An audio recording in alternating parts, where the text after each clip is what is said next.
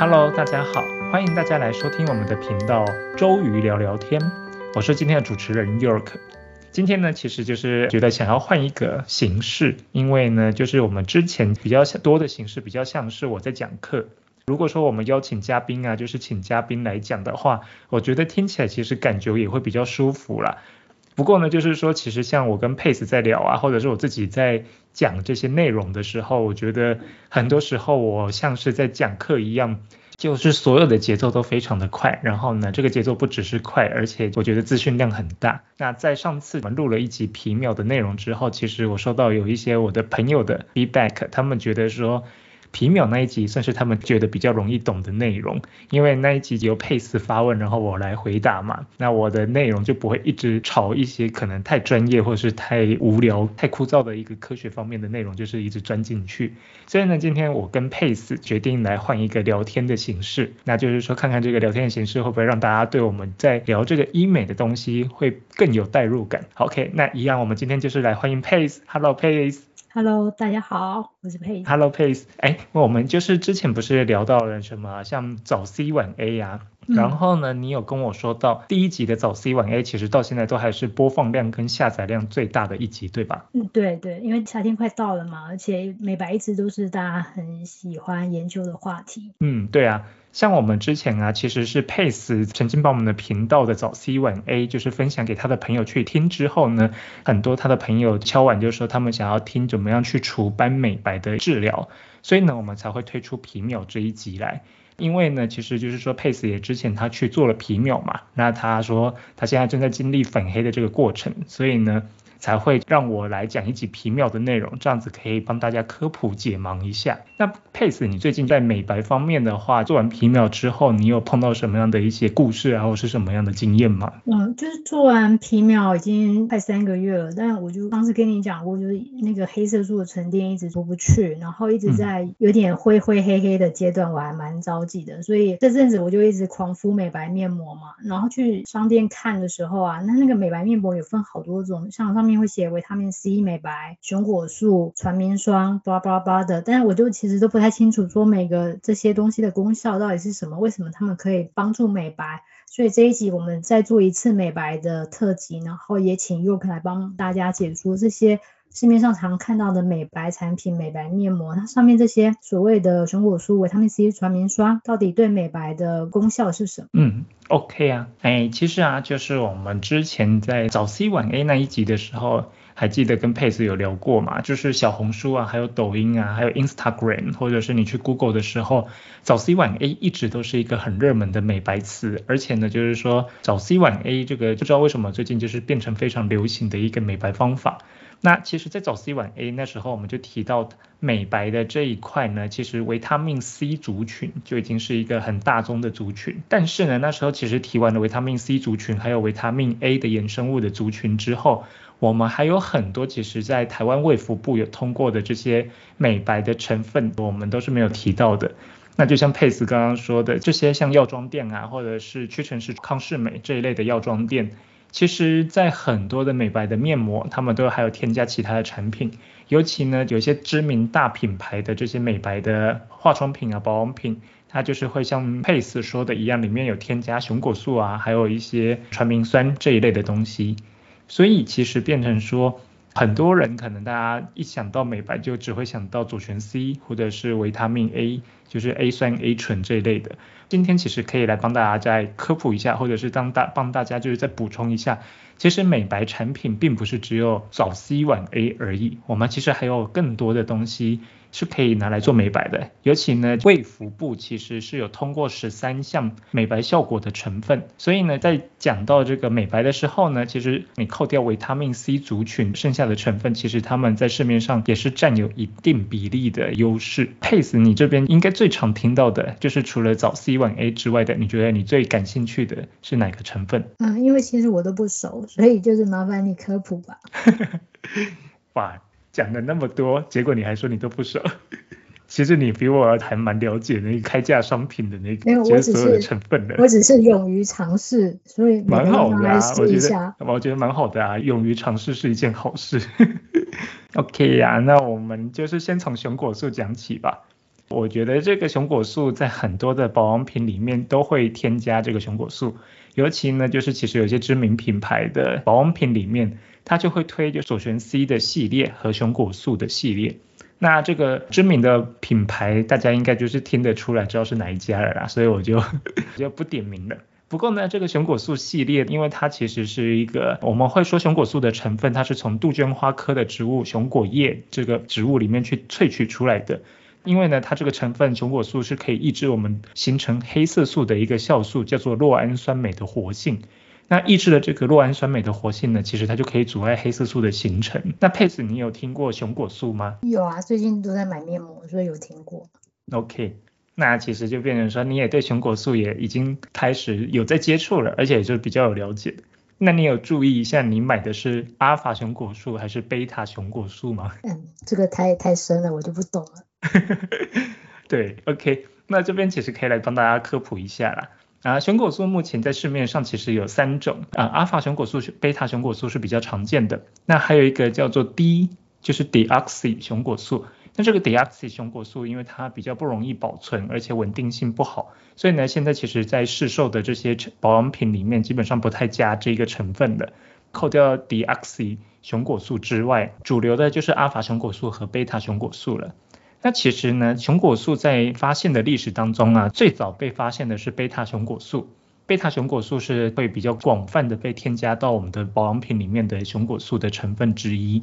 其实呢在卫福部是有规定说保养品里面的贝塔熊果素它是不能超过 百分之七 的，所以就是说它的添加浓度只能在 百分之七 以下。如果说再讲到阿尔法熊果素的话呢，阿尔法熊果素其实它在结构上来看它跟贝塔熊果素是蛮像的，不过呢因为就是说它在这个结构上的差异呢，它的就是效果会比贝塔熊果素强很多。其实在文献上面有提到在相同浓度下阿尔法熊果素的抑制这个酪氨酸酶产生黑色素的酵素的效果会更好。其实呢在卫福部有规定阿尔法熊果素的一个浓度的话它添加浓度只能在 百分之二 以下，但如果说你今天添加的是在身体乳液里面的话那就是只能在 百分之零点五 以下。熊果素这个产品其实大家应该都会比较常看到啦，但是呢其实佩子你知道还有另外一个成分叫传明酸，这个你听过吗？嗯，有有听过。嗯 OK， 传明酸这个成分其实还蛮有名的，你知道通常我们会去医美诊所，很多人去医美诊所会去打美白针嘛，美白针你、嗯、对我听过。 OK， 你有听过对吧？那美白针你打过吗？没有啊，我只做过一次那个一个雷射而已。 OK， 那我跟你讲个小故事。我以前我在诊所工作的时候啊，你知道美白针我们都是拿来干嘛用的吗？拿来干嘛？我们只要在诊所就是一有感冒的症状，我们马上拿我们的员工福利去买一个美白针的治疗，然后就开始在那边吊点滴。所以你知道有时候就是到了那种流感的季节，你就会很夸张的发现办公室好几个人就是吊着点滴然后在那边办公。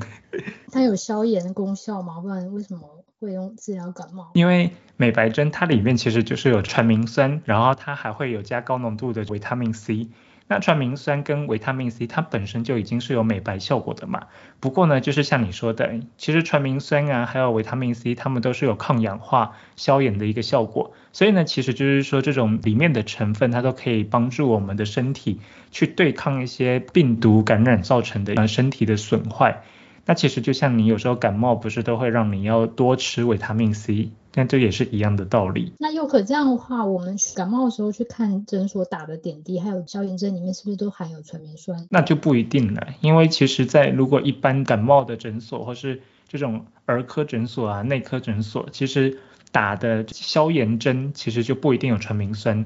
因为传明酸它本身就不是拿来做治疗感冒用的，所以其实通常里面都只是一些葡萄糖啊或是维他命 C 这一类的，那有时候可能会加一些消炎的药物在里面，所以你去一般诊所打的感冒的点滴是不含传明酸的。那传明酸其实会被用在医美诊所，也是因为传明酸它本身的一个效果可以帮助我们达到一个美白的用途，但是呢传明酸它本身的用途其实是拿来做止血的，因为呢就是说传明酸它本来就是可以帮助我们身体的血液凝血，像在很多时候我们在做一些治疗的时候啊，如果说你有做一些小手术的话，你会发现诊所会用棉花球去沾一些传明酸来当做你的一个止血棉，所以呢止血棉其实里面就有传明酸的效果。那后来呢慢慢的被发现就是说，哎，其实传明酸它除了在这个内科、外科或是泌尿科还有妇产科在应用之外，会发现它其实也可以抑制我们黑色素细胞的活性，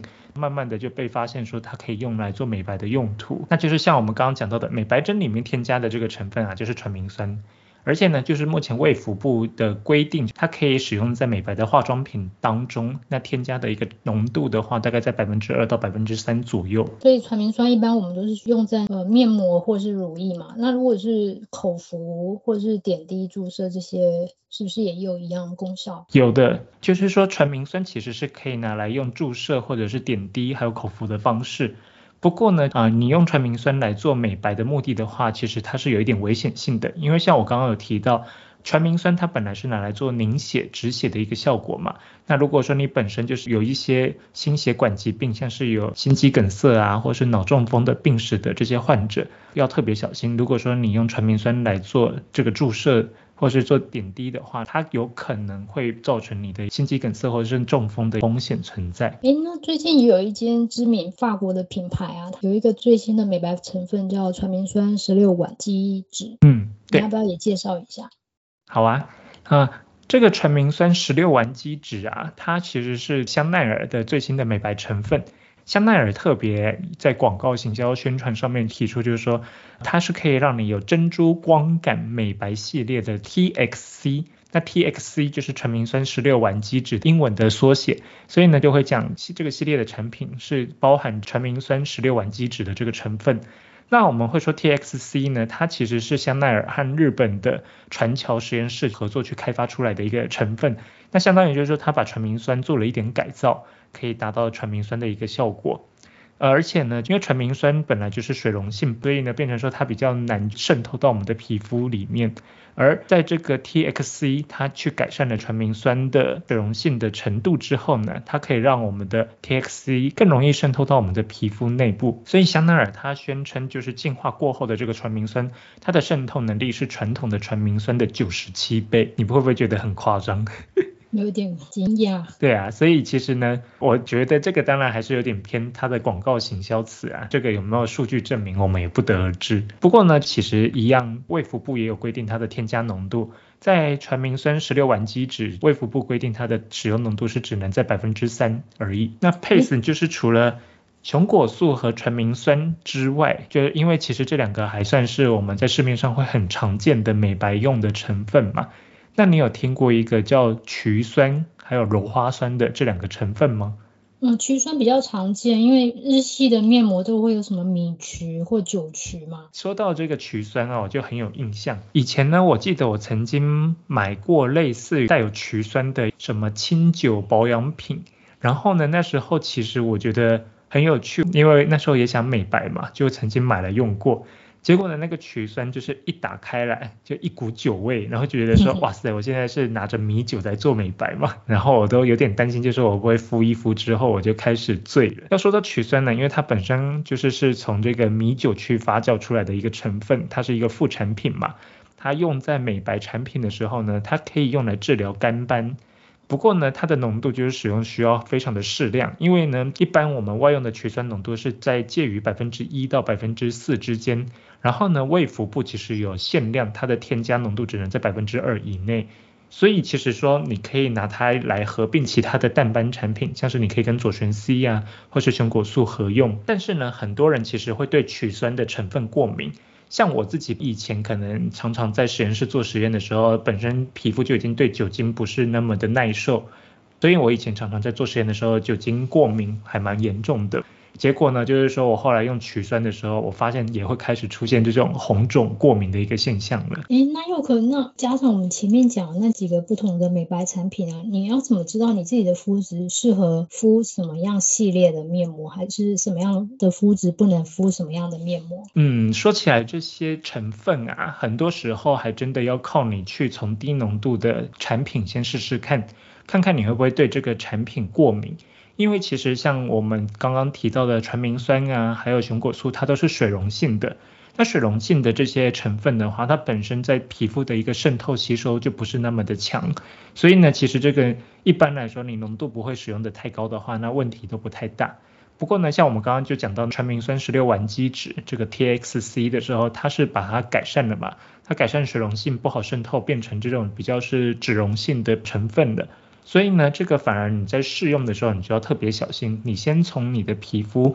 比较不显眼的地方，通常我们会在手腕内侧先试起，因为手腕内侧是皮肤比较薄的地方。像我那时候我擦曲酸的时候啊，我发现我擦到皮肤过敏，主要都是先从手腕内侧开始会出现湿疹，所以其实就变成说，我会建议，如果说你今天想要试一个新的成分、新的美白产品的话，你可以先从小量的，然后低浓度的手腕内侧去试一下。那擦一擦，如果说它不会出现什么过敏反应的话，那你就可以比较大胆的就是擦到脸上了。但我们一般在试擦的时候，也不可能马上就有反应。对，所以其实我会建议你有一个小方法啦，我记得以前在屈臣氏的还是康是美，不是他们都会有一些试用装吗？或者是他有一些试用品摆在那个架子上，如果你觉得就是担心的话，你可以就是先挖一点，然后擦在你的手上，基本上在二十四小时之内，如果说你没有出现任何过敏反应，那都是安全的，所以还是要先去试一下。嗯，诶，那 Pace 你就是在敷面膜的这个过程当中，你有遇过就是敷面膜然后出现可能不良反应，就是有过敏或者是敷了感觉不舒服的情形吗？嗯，有些面膜敷了之后会觉得有点刺痛，嗯，然后它可能是不是浓度太强，所以我敷起来比较刺痛的感觉。有可能，因为呢，如果说有些面膜你敷起来比较刺痛的话，那可能那个成分对你来说是比较刺激的。像我们在第一集讲的早 C 晚 A， 其实像左旋 C， 如果它浓度偏高，或者是说它是这种脂溶性的左旋 C 的话，因为它渗透力比较强，有可能会造成你对皮肤的刺激是比较强的。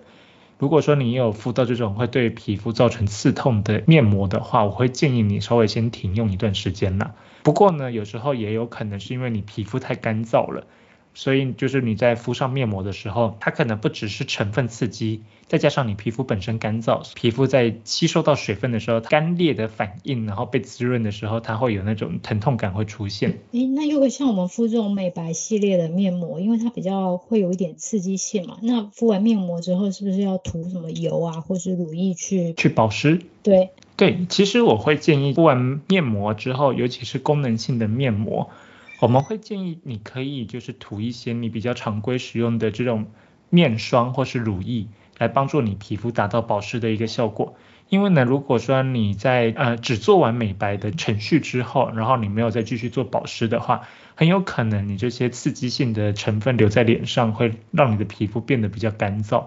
其实现在面膜大部分也都会把保湿的成分还有美白的成分放在一起啊。如果说是这种功能性的面膜，其实基本上它的成分都会先设计过，让你就是说保湿和美白一起做到。还是说敷这种功能性的面膜，就美白这种面膜，是不是时间到我们就拿掉面膜的时候，我就顺便把它洗掉，那再重新做保湿也可以啊。这个其实你要去看看面膜包装的一个使用指南，如果它有说这个面膜在使用完需要洗掉的话，那我会建议你要洗掉。有些面膜它其实会特别在它的包装袋上面宣传说它这个面膜不用洗掉，如果说它这个成分对你的皮肤没有造成任何的刺激性的话，那你其实可以留在脸上是没问题的。嗯，就还是要以身试法，自己试完之后才知道要怎么后续处理。对啊，就是你还是要拿自己的脸去当实验小白鼠，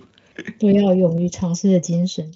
对，那那York除了刚刚讲的那几个以外，还有其他美白的系列吗？有，那其实呢，我们还会提到就是有柔花酸还有洋甘菊精啊这一类的萃取物。其实呢，这些东西在市面上的产品也是会见到的。柔花酸呢，它本身也是在我们很多水果啊还有蔬菜中的天然酚类的抗氧化剂，像包括一些草莓啊、黑莓啊，还有石榴、枸杞、覆盆子这一类的水果，其实它们都有丰富的鞣花酸。那鞣花酸呢，因为它其实可以去中和铜离子，那这个铜离子刚好就是我们这个酪氨酸酶它去制造黑色素的时候它必须就是使用的离子，所以呢它把这个铜离子中和掉之后，酪氨酸酶就没有活性了，那黑色素它就产生不出来了。所以呢就是说鞣花酸其实可以帮助我们达到美白的一个效果。这样鞣花酸的话主要以什么样的形式出现？就是说我们要用喝花茶的，还是直接食用水果，还是去涂它的乳液或面膜，哪些类型会比较有用？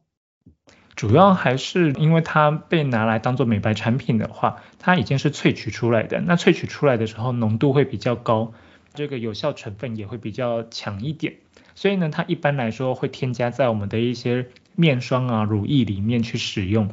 如果说今天你想要靠用吃的去美白的话，那其实也没问题啊，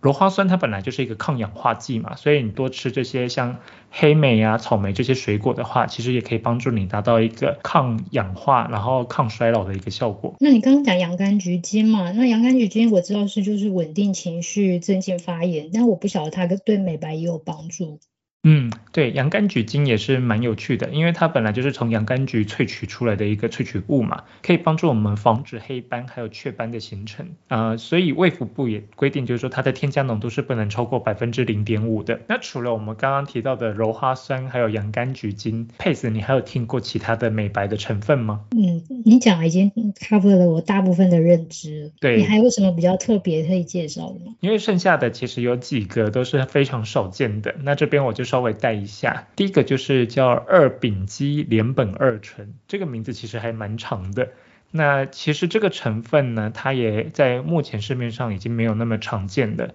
我也比较少会在市面上的化妆品、保养品会见到这个成分。不过呢它有另外一个名字叫四氢木兰醇啊，它主要它是从白玉兰的树皮当中萃取出来的一个成分，然后去开发出来的一个化合物。那它其实也是在卫福部的一个美白的成分清单里面，那添加浓度是不能超过 百分之零点五 的。这个 Pace 你应该就比较没有听过了对吧？早期好像有听过白玉兰系列，但后面这几年比较少听到。嗯，对，我也觉得这个成分就是越来越没有比较没有在市场上听到声音了。是因为白玉兰的效果比较不明显吗？还是什么原因？所以现在渐渐比较没有白玉兰这个系列。其实我也不太清楚它现在的一个状况、欸、不过呢确实我觉得我怀疑啦，它的、呃、制造成本比较高，或者是它有专利保护，所以这个我其实还不清楚它现在的情况。不过就像你说的，我其实已经现在比较不会在市场上面见到这一类的成分的产品了。那还有另外一个 Pace 不知道你有没有听过，它叫做甲氧基水杨酸钾，这个应该会比较少听到吧。比较常听到是水杨酸，但我不晓得全名是什么。对，水杨酸其实呢它是可以帮助我们去代谢皮肤角质，那如果说我们后面有讲到痘痘的保养品的话，水杨酸它是一个抗痘很有用的保养品。那这个呃甲氧基水杨酸钾的话呢，它其实跟水杨酸是呃类似的，它相当于就是说在水杨酸上面去动了一些手脚，让它就是多了一些化学的一个成分。那这个甲氧基水杨酸钾的话，它的全称叫做四甲氧基水杨酸钾，主要呢它是由日系的这个巨头资生堂开发出来的。那这个产品呢它应该是被资生堂的专利保护啦，所以其实你也很难去在其他的品牌看到类似这个四甲氧基水杨酸钾的这个成分存在。那要买 Shiseido 系列的才会有机会用到。对啊，你也知道 Shiseido 系列的这个产品线太多了嘛，它今天只是其中的一个成分的话，其实我们也比较不容易去关注到它。是的，嗯，这个真的比较少听见。对啊 OK 啊，其实我们大概市面上常见的一些美白成分我们大概今天都稍微带到了，因为毕竟这个是跟我们第一集的早 C 晚 A 有点互相呼应嘛，也因为就是说早 C 晚 A 那一集太受欢迎了，所以呢我们今天又来补充了这个剩下的美白成分，而且是都是卫福部核准的成分。那又可、啊、除了说刚刚聊的、嗯、因为你不确定什么样的成分适合自己的肤质嘛，除了自己要稍微试一下以外，你有没有什么建议给听众，比如说像干性皮肤、油性皮肤，什么样的皮肤适合哪一类的美白产品，哪一些皮肤不适合哪一类美白产品？我觉得主要就是说你刚刚只要看到是酸类的这些产品的话，那它们的 pH 值都是偏酸性的，所以呢如果说像你看到什么曲酸、柔花酸、传明酸这一类酸类的产品的话，有时候你还要去关注一下它的这个 pH 值是偏酸的还是偏中性的。一般来说啦，其实酸类的产品在我们添加到保养品里面的时候，因为它添加的成分其实浓度还蛮低的，所以其实你也不用太担心可能会造成你的皮肤可能会变成被酸腐蚀的那种情况。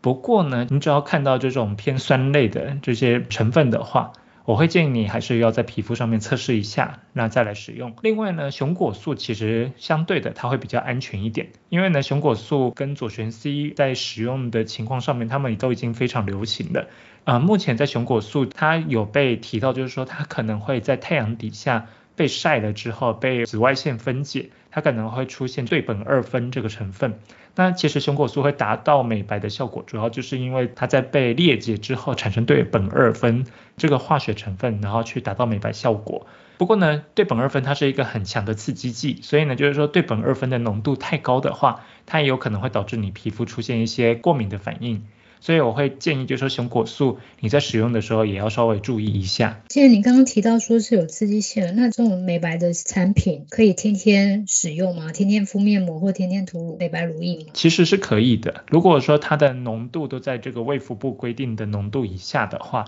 这个都是有经过测试的，它其实是可以每天使用，然后基本上也不会出太多的问题。那只要就是说你测试了皮肤不会过敏，不会有什么刺激性或是有一些不好的反应的话，那你天天使用其实效果会更好。诶，我想问一个很白痴的问题，那我敷完美白面膜之后、嗯、假设我是白天或下午敷的，然后外面有大太阳，那我敷完出去之后会有什么不好的影响吗？那一定，你就是等于做白工了、啊、你本来就是已经打算去抑制你的黑色素的活性嘛，结果你要跑去晒大太阳之后，那你等于是让紫外线又重新再启动你的黑色素的功能。本来一开始你已经靠美白成分去抑制酪氨酸酶的活性了，结果呢因为你跑去晒太阳，那紫外线就是又把黑色素细胞叫醒，让它觉得说啊我又被攻击了，我要赶快再分泌大量的黑色素来保护我，这样子才不会变成皮肤癌。所以呢你如果说敷了美白面膜再去晒大太阳的话，那其实就会造成你做白工的一个情况。所以只能晚上或是睡前敷，千万不要出门前大太阳的时候敷。当然就是你如果出门防晒做得很到位的话，那你当然可以白天敷啊，因为像我们不是之前有讲到早 C 晚 A 嘛，其实早 C 的话就是早上的时候你可以在出门前敷个维他命 C 的面膜，左旋 C 的面膜，然后呢晚上回来再做 A 酸或是 A 醇。维他命 A 的衍生物它是不适合碰到太阳的，如果说你在使用维他命 C 的产品，你去晒到太阳，你有可能会让你的皮肤变得比较泛黄，因为就像左旋 C 就是放久了，你没有及时在一个月内或是在它的有效期限内把它用完的话，你会看到它就是变得黄黄的。可能如果说今天你在你的皮肤上面使用之后，然后再去晒太阳，那它可能也会氧化成这种棕色黄色的一个情形。你刚刚一直提到说防晒要做到位，那什么叫到位呢？要涂多厚才叫到位呢？防晒呀、啊，说到我觉得防晒做的最好的就是金庸小说里面的小龙女了，因为她不是住在古墓里大概就是十八年不见天日嘛、啊就这个其实是我觉得最厉害的防晒。足不出户这件事确实不现实。对呀、啊，所以呢，其实像我会推荐的防晒就是你出门就是把自己全部包起来啦，尤其是夏天那个紫外线超级强的话，那你就是帽子、墨镜、口罩，然后你再打一把伞，这样子的话效果是最好。而且以前啊有做过一个很有趣的实验，那时候呢，他是在一个受试者一个男生的背上。因为他想要把我们的背部的皮肤分区嘛，然后分别去涂上不同品牌的防晒乳液，结果呢他就是说先用黑色胶带把那个背贴出了好多网格，然后呢在每个网格里面就是涂不同的防晒乳液的，尤其是它有不同的 P A 加加加或是 S P F 五十 之类的，然后去比较。结果呢在晒了大概两个小时的太阳之后，没想到结果是黑色胶布它是防晒效果最好的哎，你那个 S P F 一般我们如果想要防晒好一点，都会买到那个 S P F 五十，这样子是说还是说其他什么三十十就不可靠吗？不靠谱啊、呃，也不会。S P F 其实有时候看你要使用的场合。因为如果说你今天只是上下班通勤的话，你可能晒太阳的时间不会太长，那其实 S P F 三十 就够了。而且呢 S P F 三十 它的妆感会比较自然一点。那如果说你要用到 S P F 五十 的话呢，它其实它的这个感受度用起来就会感觉像是抹了一层很厚的粉一样。说 S P F 五十 我们会建议就是说你要去户外活动，像你要去海边游泳啊，或去爬山啊，或者是去骑脚踏车，就是说你有长时间的户外活动的话，那我会建议你就是每两个小时你就要补一次防晒，而且一定就是要擦到 S P F 五十 这个等级的。其实不管是不是五十或三十，其实每两三个小时你都得再补一次，对吗？对的。那 S P F 三十 它只是应付你平常通勤之间的防晒嘛，但是呢如果你今天是一整天在拜访客户，然后呢就是都在太阳底下这样子东奔西跑的话，那 S P F 三十 你两个小时没补，它还是一样就达不到很好的防晒效果了。嗯，其实我都不管七三二十一，我都是一律买五十，我是觉得这个防护力是最强的。对, 对啊，你说 S P F 五十 现在其实那个防晒乳液都越做越好，基本上擦上去就不会有那种可能太不自然的这种妆粉感。那我们今天其实美白大概就聊到这里，如果说听众后面还有什么样的问题想要敲碗啊，或者是想要知道我们还有什么更精彩的内容的话，那欢迎大家在我们的频道下面留言。好 OK， 好，那我们今天就聊到这里了，周瑜聊聊天，我们下次再见，拜拜拜拜。